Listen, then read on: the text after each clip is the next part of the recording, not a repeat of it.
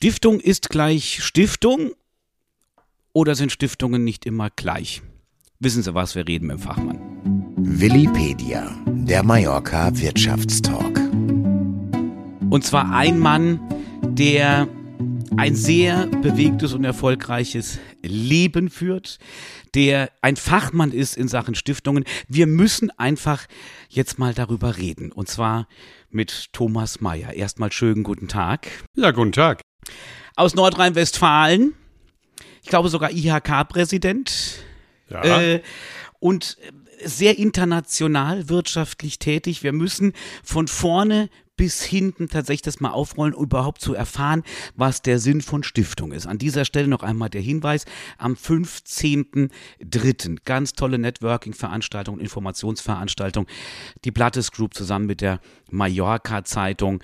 Ähm, da geht es nämlich genau um dieses Thema, um dieses Modell Stiftungen. Mein lieber Herr Mayer, erstmal so ein bisschen Rahmendaten zu Ihrem Leben, damit wir überhaupt wissen, mit wem wir es hier zu tun haben, mit welchem Kaliber. Ja, mein Name ist Thomas Mayer, am 10. Oktober 1955 in Hannover geboren, nach Abitur 1974 dann bei der Bundeswehr, äh, Maschinenbau studiert auch dort, Aufbaustudium Wirtschaft anschließend.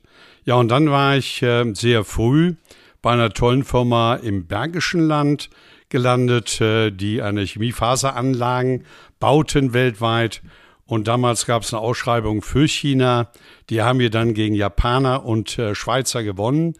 Und äh, das führte dann dazu, dass ich eingeladen wurde, als der damals technisch Verantwortliche nach China zu gehen und dort zu leben und den Chinesen zu zeigen, wie man Chemiefaseranlagen aufbaut, äh, um gemeinsam mit der Naturfaser Baumwolle daher die ganzen textilen Flächengeweben zu haben, die ja China stark gemacht hat im Export von textilen Flächengeweben und damit ihre Devisen verdient haben, im Gegensatz zu dem Export von Öl, was sie damals noch getan haben. Das war eine Zeit von 1983, 84, äh, wo ich also 14 Mal in China war, bevor wir den Vertrag unterzeichnen konnten. Und dann habe ich von 85 bis 88 dort gelebt. Und es war eine sehr aufregende Zeit, äh, weil natürlich man gesehen hat, dass die Chinesen nicht irgendwas planlos machen, sondern man konnte in Museen wie zum Beispiel in Shanghai sehen, äh, was geplant war für die nächsten Jahre, was schon da war. Und die haben also wirklich innerhalb von kürzester Zeit ja Städte wie Shenzhen äh, hochgezogen. Es war eine unglaubliche Zeit, was in dieser Periode die Chinesen wirklich geschafft haben, aufzuholen, aufzubauen und das war toll, einfach damit leben zu dürfen. Und China ist ja momentan noch in aller Munde, vor allem weil sich äh, gerade nach den letzten Jahren der Markt ja sowieso wieder in den indopazifischen, auch Richtung China, ähm, verlagert momentan. Wir haben ja so eine kleine tektonische Plattenverschiebung wirtschaftlich. Ähm, sind wir uns darüber einig, lieber Herr Mayer, dass wir das in einer Wiederholungspodcast-Folge gerne nochmal vertiefen, weil ich glaube, das ist ein Thema für sich. Da können wir, glaube ich, noch stundenlang drüber reden.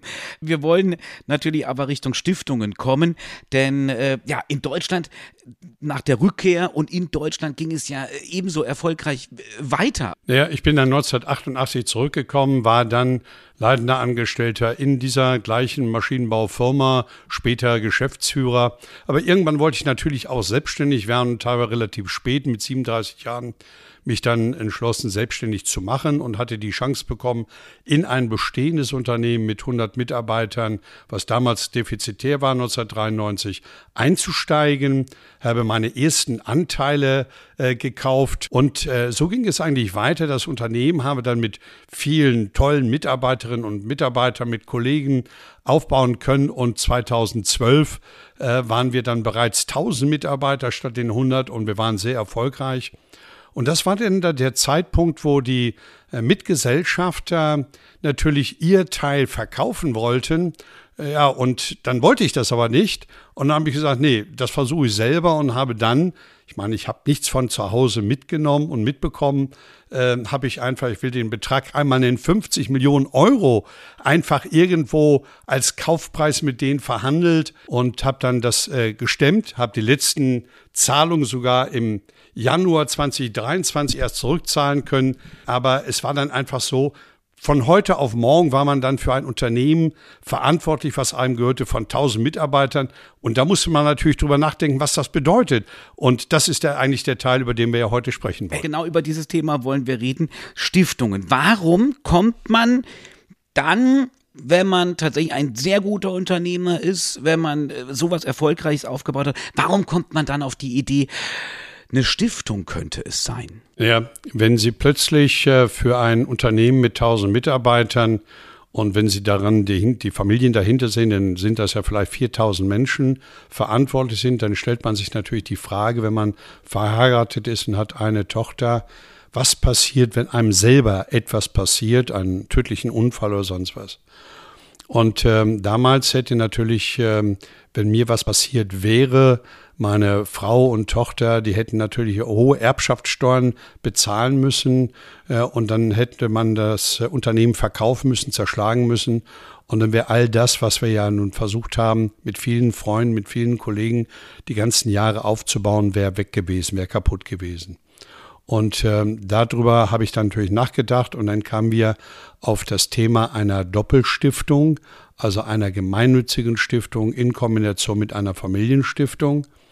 Äh, was den Vorteil bei mir hat. Und es gibt natürlich viele verschiedene Möglichkeiten, aber unsere Möglichkeit war dann einfach, dass wir eben einen Teil, was man in die gemeinnützige Stiftung gibt, sofort oder von Todeswegen, das geht also auch, dass man natürlich die gemeinnützigen Stiftungsanteil am Vermögen äh, sofort der zukünftigen Steuer oder ewigen Steuer entzieht, also keine Erbschaftssteuer, Schenkungssteuer und so weiter mehr notwendig ist und das andere war die Familienstiftung, um äh, dort einen Teil des Vermögens reinzugeben, sodass die Familie immer versorgt ist. Auf der einen Seite, auf der anderen Seite aber nicht beim Tod eines Menschen, sondern immer alle 30 Jahre eine sogenannte Erbersatzsteuer bezahlt. Das heißt, wenn mir jetzt denn die Stiftung ist ja 2014 gegründet worden, bis zum Jahr 2044 jetzt irgendwas passiert, wäre daran das Unternehmen nicht kaputt gegangen, weil beides eben nicht mehr mir, sondern der gemeinnützigen Stiftung und der Familienstiftung gehört. Wollte gerade eben sagen, Stiftung heißt ja eigentlich auch in genau diesem direkten Sinne das Privatvermögen da ist ja dann im Prinzip aufgegebenes, weil es in der Stiftung liegt, aber dennoch gibt einem die Stiftung die Sicherheit zurück? Ich würde so sagen, das eine war natürlich, dass man erstmal das Thema die darunter liegenden Firmen, das heißt, darunter ist einmal eine Finanzholding, die Thomas Meyer GmbH und darunter die operativen Einheiten, die wir damals gehabt haben. Und es ist einfach so, äh, dass natürlich das Vermögen zwar bei den Stiftungen ist, aber das, was die Familie, die sollte ja versorgt werden. Und zwar nicht nur eine Generation, sondern auf Unendlichkeit sind ja diese Stiftungen angelegt, dass die natürlich versorgt werden von dem, was die operativen Firmen erwirtschaften. Daraus gehen dann Dividenden und diese Dividenden sind dann nicht im gleichen Verhältnis wie die Vermögensanteile, sondern das konnte man dementsprechend damals mit der Oberfinanzdirektion und der Stiftungsaufsicht eben auch festlegen und verhandeln, dass eben ein Großteil der Dividenden dann auch an die Familienstiftung gegangen ist, also größer als der eigentliche Vermögensanteil an der Gruppe. Und dadurch ist es natürlich entstanden, dass man auf der einen Seite gemeinnützig auch was tun konnte, dankbar sein konnte für das, was man im Leben auch als Glück bekommen hat, mitbekommen hat und äh, auf der anderen Seite natürlich immer, dass man die Familienstiftung eben aus den Dividenden heraus, was die operativen Gruppen erwirtschaften, dann dementsprechend auch versorgt werden kann. Und äh, das war eigentlich das gesamte Konzept. Einmal das Thema Steuern, ähm, also so, dass in dem Augenblick nicht durch die Erbschaftssteuer irgendwas zerschlagen werden konnte. Und der zweite Punkt natürlich die Versorgung. Und das dritte, für mich ganz entscheidend, ich wollte nicht in mehreren Generationen plötzlich 12, 13, 14 Gesellschafter am Tisch haben, die alle mitreden wollen über das Wohl und Wehe eines Unternehmens, sondern ich wollte durch eine klare Aufschreibung, was in der Satzung der Familienstiftung, die 100% Stimmrecht hatte, was die entscheiden. Und da war immer einer aus der älteren Generation, einer aus der jüngeren Generation im Vorstand und immer damit immer kaufmännischer Sachverstand auch in dem Vorstand der Stiftung ist, war es immer der kaufmännische Geschäftsführer der Finanzholding darunter. Und äh, so haben wir das aufgebaut. So, das heißt eigentlich immer drei Leute entscheiden über das Wohl und Wehe der gesamten Gruppe, über das, was getan wird. Und damit auch natürlich in allen Generationen sind es immer diese drei Leute, immer die ältere den Generation, die zwei Stimmen hatte und die anderen jeweils eine, so dass es natürlich dann eigentlich noch ein Beirat bedurfte, der dann sagt, okay, ich habe zwei eigentlich Entscheidungen, wenn die mal eine Pattsituation haben. Oder wenn eine der Generationen nicht nur ein Kind hat, sondern drei Kinder und dann entscheiden muss, welches dieser Kinder die Stiftung weiterführt. Und die anderen bekommen eine qualifizierte Ausbildung bezahlt etc. Aber wer nicht am Vermögen der Stiftung, das gehört denen ja, dementsprechend partizipieren. Wollen wir kurz widerspiegeln, was äh, in dem Sinne auch bei Ihnen der Begriff Gemeinnützigkeit dann hergibt? Ich glaube, da geht es auch um die, um die noch kommenden Generationen. Ja, Sie haben ja vorhin angesprochen, als dass ich in IHK-Präsident wäre. Das war ich. Ich bin es heute nicht mehr. Äh, ich habe 2013 das, ähm, die Freude gehabt und das Glück gehabt, IHK-Präsident im Bergischen Land zu werden. Äh, später dann auch äh, IHK-Präsident in Nordrhein-Westfalen und dann später Vizepräsident unter, im DRK für den Westen Deutschlands. Ja, ich sag jetzt mal, der Kern-DNA der Industrie- und Handelskammern als Vertreter aller gewerblichen äh, Wirtschaft in Deutschland ist eigentlich das Thema Ausbildung, Bildung. Und das ist auch in unserer Stiftung eigentlich der wesentliche Zweck gewesen, dass wir gesagt haben, wir wollen Bildung fördern. Wir sehen es ja an uns selbst, wir sehen es an unserer Tochter, wie wichtig Bildung ist. Und wenn wir als ältere Generation eins in Deutschland weitergeben können, dann ist das im Grunde genommen Bildung, dass wir den jungen Menschen Bildung schenken, damit sie sich als selbst eine Grundlage erarbeiten, äh, um einfach selbstbestimmt ihr Leben äh, entscheiden zu können. Und äh, das ist einfach Bildung zwingende Notwendigkeit und Voraussetzung. Und deswegen unsere erste Unterstützung in der gemeinnützigen Stiftung. Kleiner politischer Schlenker, bevor wir wieder Richtung Stiftungen gehen ist nämlich das Thema Bildung. Fühlt man sich da mittlerweile als Stifter ein bisschen alleingelassen von Berlin äh, schon seit Jahren, was Bildungspolitik angeht, oder ist das alles noch so im Lot? Sie können es ja einschätzen wahrscheinlich. Nein, also ich glaube, dass das Thema Bildung in Deutschland einfach viel zu kurz kommt, dass wir viel zu wenig investieren, äh, wenn wir aufgrund der Demografie auf der einen Seite zum Beispiel wollen, dass mehr Frauen auch die Möglichkeit haben, sich ähm, äh, in der Arbeit zu engagieren, also das kann natürlich jeder für sich und soll jeder für sich entscheiden, aber wenn er die Möglichkeit haben soll, da muss er natürlich auch die Chance bekommen, Kinder, die natürlich das Wichtigste in einer Familie sind, auch entsprechend geschützt in Kitas und anderen Einrichtungen auch in der Zeit hinführen zu dürfen. Und das geht natürlich nur, wenn wir dann diese Einrichtungen, wo es ja in Deutschland heute sogar gesetzlichen Anspruch drauf gibt und dies allerdings immer noch nicht gibt, ähm, also da ist viel zu wenig in den letzten Jahren investiert worden, ähm, um dem Thema Bildung insgesamt, und das ist ja ein breites Thema, ähm, dementsprechend einfach äh, den Stellenwert zu geben, die es eigentlich für eine Gesellschaft, die nicht so viele Rohstoffe hat, die der wichtigste Rohstoff das Wissen im Kopf ist, ähm, haben wir hier einfach in den letzten Jahrzehnten, und das gilt ja nicht nur für die jetzige Regierung, sondern das gilt für die letzten Jahrzehnte, zu wenig getan.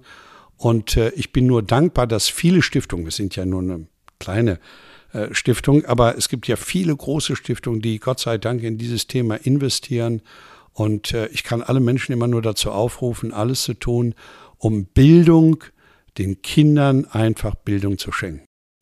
Starke Worte, muss man sagen. Messerscharf für jemanden, der aus Solingen kommt. Ähm, wir gehen aber wieder ins Thema Stiftungen zurück. Natürlich, äh, ich schließe mich da jetzt ein. Jetzt denkt man natürlich, Stiftung gründen, prinzipiell ist es, wenn ich sage, ich will meine, meine Familie irgendwie versorgen. Das Stiftungsmodell, und da gibt es natürlich verschiedene Arten der Modelle, gilt natürlich für alle gewerblichen äh, die in irgendeiner Form, ob es ein Zehn-Mann-Betrieb ist oder ein Zehntausend-Mann-Unternehmen, man muss einfach darüber nachdenken, wie kriegt man das Unternehmen, man ist ja auch für viele Menschen verantwortlich, Mitarbeiterinnen, Mitarbeiter, wie kriegt man das in die nächsten Generationen? Dem, und da gibt es natürlich verschiedenste Möglichkeiten. Aber wir wissen natürlich auch, dass die äh, verschiedenen Bundesregierungen im Bereich der Erbschaftssteuer, der Schenkungssteuer immer wieder auch neue Überlegungen haben. Also ist ja nicht, dass man irgendwo mal sagt, das ist es und da kann man sich dran orientieren.